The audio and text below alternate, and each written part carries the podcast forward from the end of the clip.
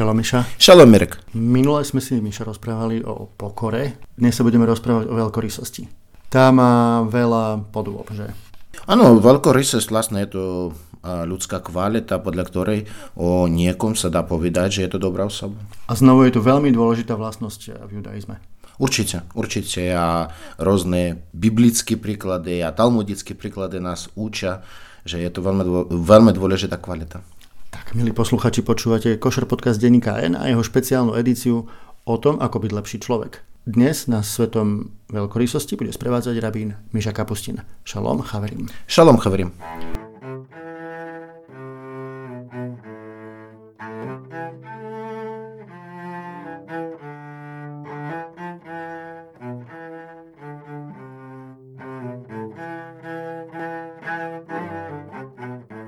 Dobre, Miša, skôr ako si rozoberieme rôzne podoby veľkorysosti, tak si povieme jeden príbeh.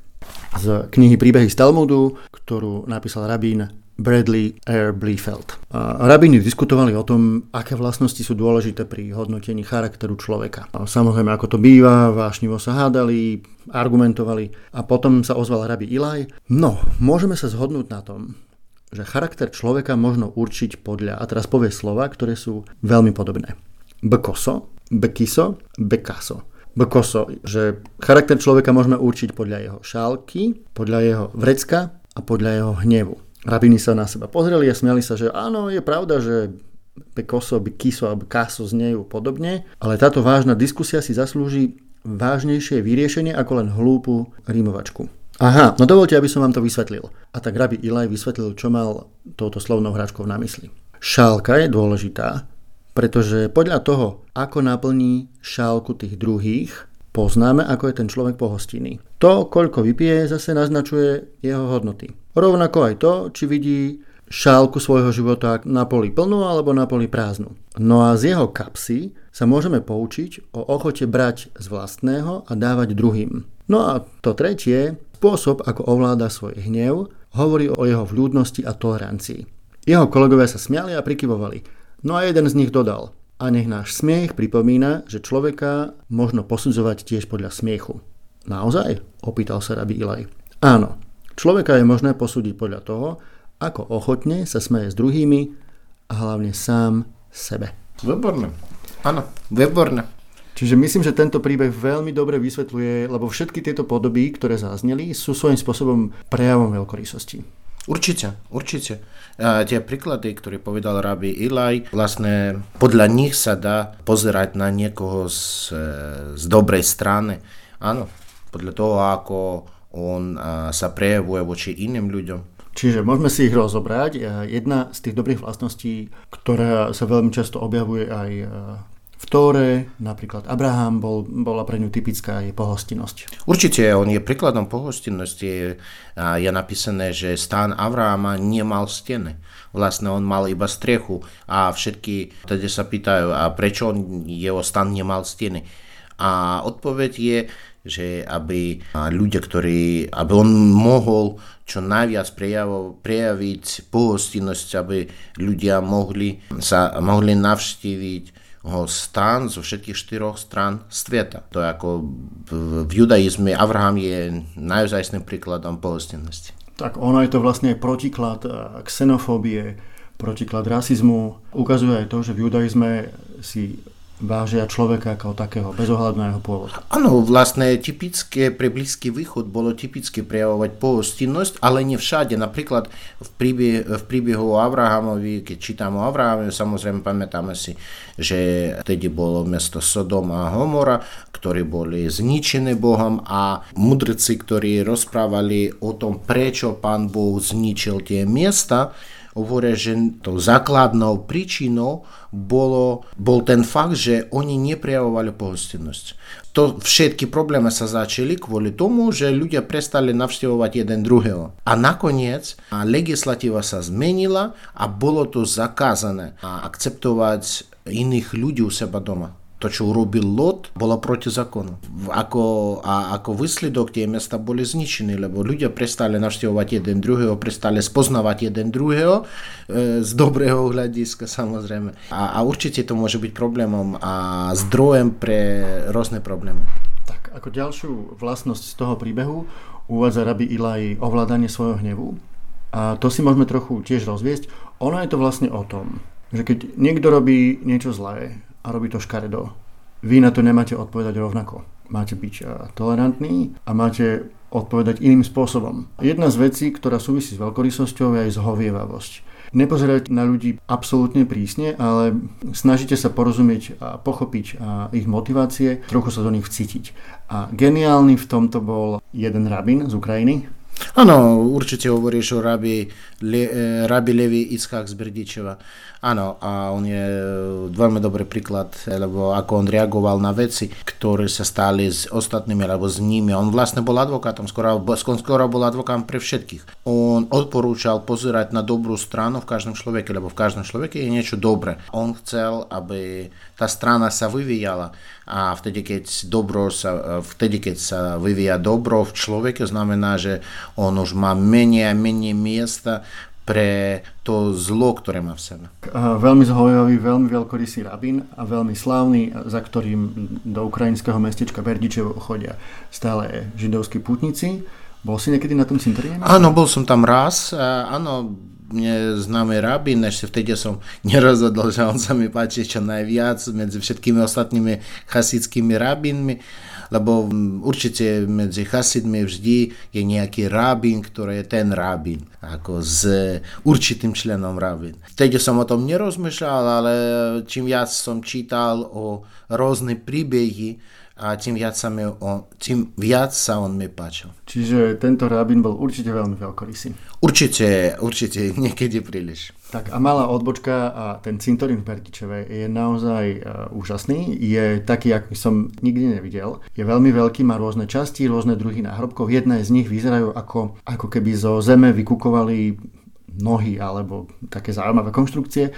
Potom sú tam náhrobky z obdobia Sovietskeho zväzu, ktoré sú absolútne netypické tým, že pochovaní ľudia tam majú svoje portréty, čo je trošku v protiklade s judaizmom, ale vysvetľuje to tú dobu. Ľudia boli viac sekulárni, prispôsobili sa tomu, ako si to dávali ľudia na iných cintorínoch. Áno, áno, určite. Áno, vlastne židovské cintoríny sú zaujímavé. Na Slovensku sú niekoľko sto židovských cintorínov, skoro všade, v celej krajine. Potom je smutný vtip, že na Slovensku zostali viac cintorínov ako židov. Ľudia, ktorí rozumejú symboliku, ktorú si nájdú na cintoríne, nemôžu pochopiť, kto to bol pochovaný, približne kedy to bolo pochované a vtedy, keď, aj vtedy, keď nečítajú, čo je napísané na nadrobku. Poďme späť k veľkorysosti. Prebrali sme si zatiaľ to, že človek má byť tolerantný, má byť zhovievavý, má vedieť odpúšťať, mal by konať dobré skutky. A na to je v judaizme špeciálny termín, ktorému sa hovorí gmilut chasadim. Áno, robiť dobré skutky. Gmilut chasadim to je vlastne nie je to prikazanie, ale je to, je to dôležitá vec a, a vlastne a často sa o tom hovorí, že je to micva, aj vtedy, keď nie je to micva. A nie je to, aj vtedy, keď nie je to jedné zo 613 Božích prikazaní, ale stále ľudia vnímajú to ako micvu, ako splnenie Božieho prikazania. Tak a v jednej encyklopédii o judaizme sa píše, že Gmilut Chasadim je jedným z predpisov, ktorý nemá stanovený rozsah. Ale spolu s Tórou a modlitbou tvorí ústredný stĺp judaizmu. Teda je jednou z troch vecí, na ktorých je založený svet. Á, áno, Určite. Vtedy, keď mám sobotňu rannú bohoslužbu, ja vtedy akurát spievam o tom, čo si povedal, že je to výraz z Pirkia Vod, z poučenia otcov, ktorý bol napísaný približne 2000 rokov dozadu. Podľa tohto výrazu vybrečenie to je Haolam omet. Na troch veciach stojí náš svet. Al ha na Tore, Al ha-avoda, na služby Bohu, ve al gimelut chasadim a na dobrých skutkách. Vlastne to sú tri základné veci, o ktorých si rozprával. Dobročinné skutky môžu mať rôzne podoby. Môže to byť to aj, že niekomu robíte kávu, niekomu požičiate, keď bude v núdzi, niekomu otvoríte dvere a tak ďalej. Môže to byť malý dobrý skutok, môže to byť veľký dobrý skutok. A zaujímavý príbeh som čítal o tom, ako rabi Fejvel Mendelovic zahriakol jedného študenta Tóry, zakričal na že je šleper. A čo sa teda stalo? Stalo sa to, že, že žiak Tóry prišiel do synagógy, a videl, že všade je, že je plno, že tam všetky stoličky sú obsedené. Išiel do zákulisia a doniesol si stoličku, aby si mohol na ktorú sadnúť. A ten rabín na ňo skrikol, že čo si šleper, že čo robíš? A on sa divil, že veď som nič zle neurobil. Ale rabín mu vysvetlil, že keby si bol menš, tak zoberieš stoličky dve aj pre niekoho iného, nemyslíš iba na seba. Áno, určite, určite. To je vlastne, predstavte si, keď večer rodina prišla si dať večeru, všetci si sadnú za jeden stôl a na stole budú mať, budú mať jedlo, ktoré rozdielia medzi sebou, za stolom budú, budú rozprávať a teraz predstavte si, že niekomu povedali, že bolo by dobre, keby si dal príbory na stôl a áno, on si doniesol príbor, ale len pre seba. Áno, ako by nikto iný by ich nepotreboval. Áno, to je vlastne ukazuje, že samozrejme my rozmýšľame o sebe a je to úplne normálne, lebo osobné problémy vždy by mali rozhodovať prvými, ale to neznamená, že vlastne vieš, je napísané v že e, tento svet bol stvorený pre mňa. Tento svet bol stvorený pre mňa, ale keby sme dali tú bodku Keby sme mali tú bodku a znamená, že už nič iné, len používam tento výraz a všetko ostatné ma nezaujíma, vtedy by svet sa skončil.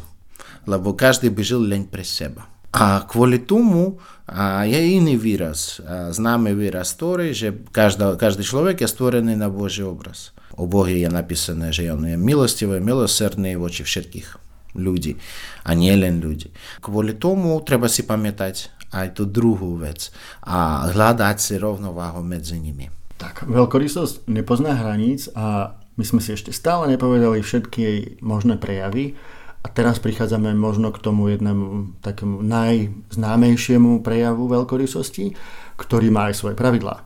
Volá sa cedaka. Určite.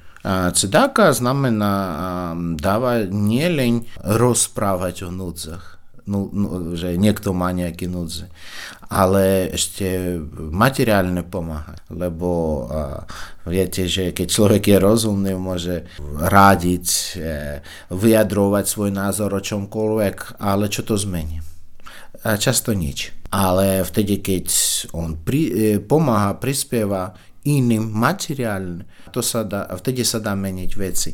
A vlastne cdaka znamená materiálna pomoc a väčšinou, väčšinou hovoríme o peniazoch. A čo je taká správna suma, alebo teda časť, čo je, existuje na to nejaké pravidlo? A obyčajne, obyčajne sa hovorí, že vtedy, keď ľudia ešte neplatili tie dane, ako platia dnes, vtedy to bolo 10%. A na druhú stranu povedali, že to môže byť až 15%, ale nemalo by byť viac, alebo vtedy ten, ktorý dáva tú zdaku, da pomáha peniazmi, aby on tiež nebol chudobným, ktorý by potreboval pomoc. Lebo on nemusí dávať posledne, on musí dávať toľko, koľko môže si dovoliť aby neskôr on sám, sám a jeho rodina nepotrebovali finančnú pomoc. Dá sa povedať, že veľkorysosť je opak, opakom ľahostajnosti alebo aj lakoty. Keď je niekto skúpi, tak rozhodne nie je veľkorysý. K tomu si môžeme povedať pár myšlienok. Knižky Židovská múdrosť.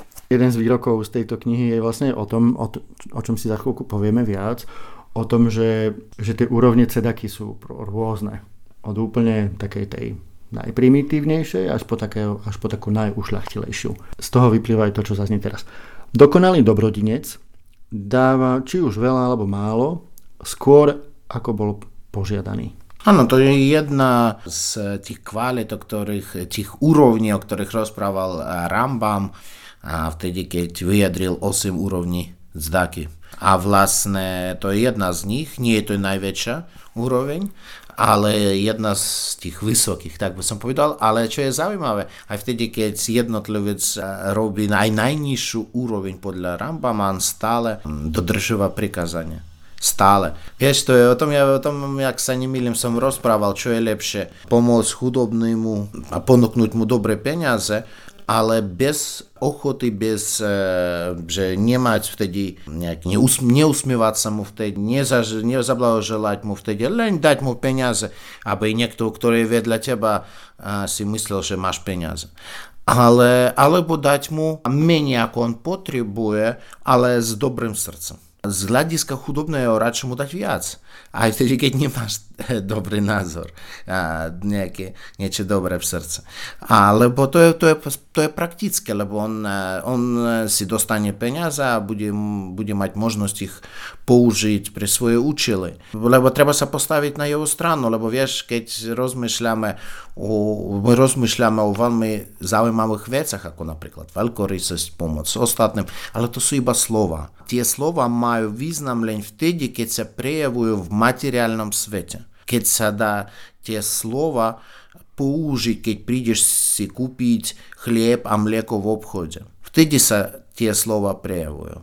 Tak veľmi dobre, že si to povedal, pretože o tom som chcel tiež niečo povedať, že nie sú to len slova, ale v judaizme a v tom židovskom svete je to skutočne vidieť. Vojdete do synagógy a vždy je tam schránka na milodary, vždy je tam schránka na charitu a je to vyznačené. Má to naozaj významný priestor v tej synagóge, je to významná súčasť bohoslúžieb. Je to proste naozaj v podstate aj formalizovaná záležitosť v judaizme. Áno, v judaizme áno, to je určite, určite je, ja som živým príkladom toho, ako to funguje v judaizme, najmä keď rozprávame o zdáke, lebo vieme, že na konci na konci 80.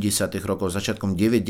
rokov bola dosť ťažká doba, a najmä v Sovietskom zväze a určite si pamätáte tie časy, a, aké ste prežívali na začiatku 90. strede 90. rokov aj na Slovensku, lebo systém sa menil a vtedy, keď sú dramatické zmeny, tá dosť veľká časť spoločnosti prežíva ťažké časy. A, lebo treba prejsť cez tie zmeny, aby ľudia zvykli k tym nowym wersjom, a normalnie ich przeżywali.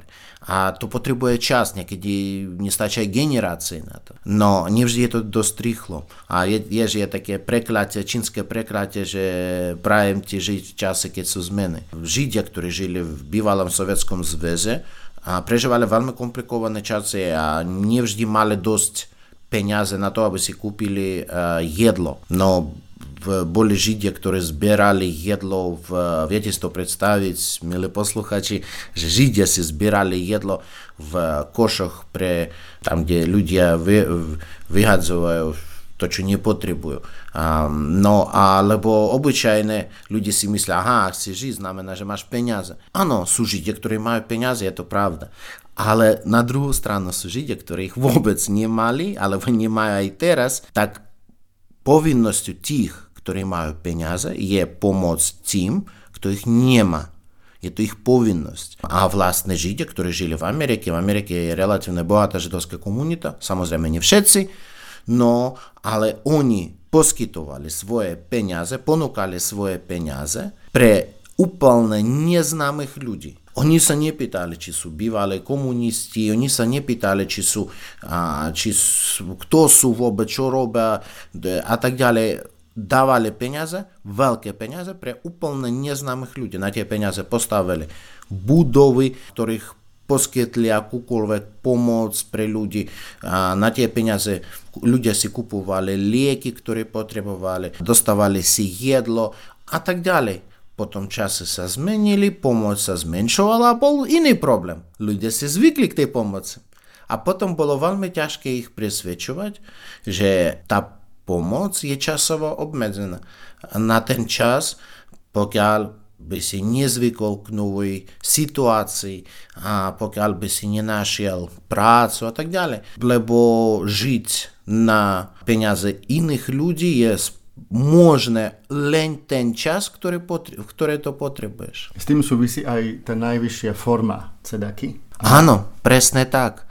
O tom vlastne aj povedal Rambam, že najvyššou formou materiálnej pomoci alebo zdaky je ponúknuť prácu, dať možnosť jednotlivcovi samostatne zarobať peniaze.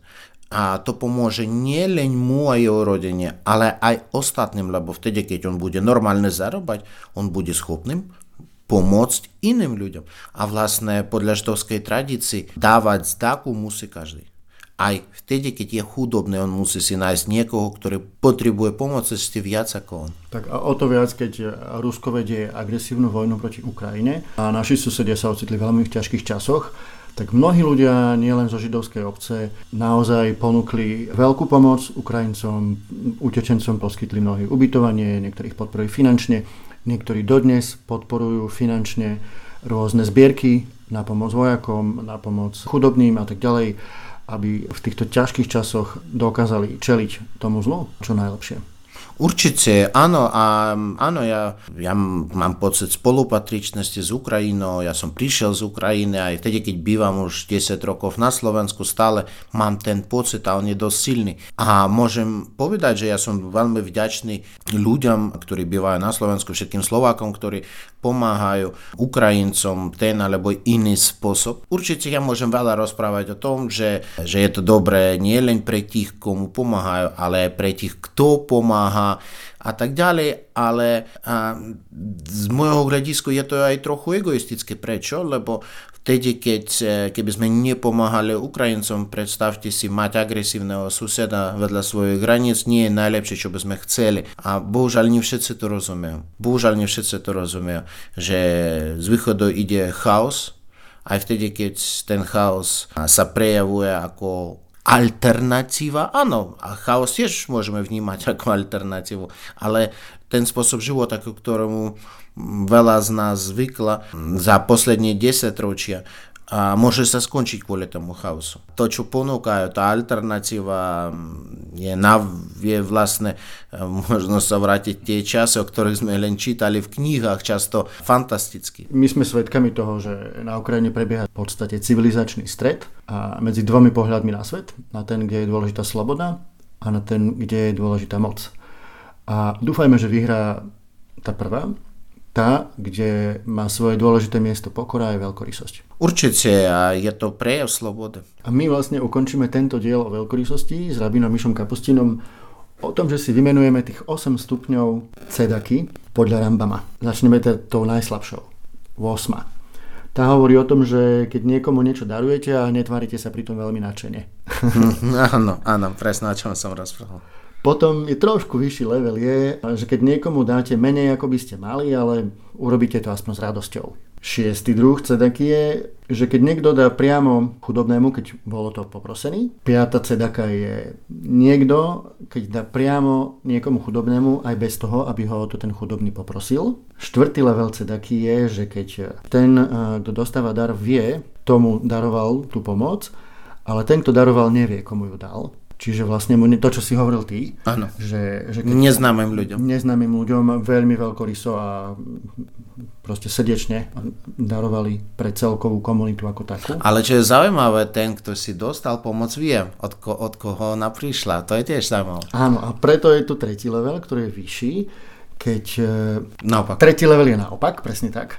Keď e, darca vie, komu ide tá pomoc, ale príjimateľ nevie, kto je tým zdrojom. Predposledná najvyššia forma cedaky je, keď ani príjimateľ, ani ten, kto daruje, sa nepoznajú, nevedia, o koho išlo. Čiže napríklad to môže byť, e, že obec zozbiera nejakú pomoc a potom ju plošne poskytne napríklad tým, ktorí to potrebujú vo svojej kategórii, že môže ísť o nejakú plošnú pomoc, takú, čo, čo už Miša v podstate naznačil. No a najvyššia forma pomoci, tá, o ktorej sme už sa rozprávali, podľa Maimonida, respektíve Rambama, je, keď e, poskytnete niekomu, kto to potrebuje prácu, alebo taký dar alebo takú pôžičku, ktorá mu pomôže v budúcnosti urobiť si taký biznis, také podnikanie alebo taký spôsob života, že už bude odkazaný sám na seba. Áno, presne tak, je to najvyššia úroveň. Tak, vidíte, veľkorysosť má veľa podôb, dúfame, že vás k nej inšpirujeme a že to nezostane len pri slovách. A na záver si povieme vtip. Dobre, našiel som zaujímavý vtip podľa mňa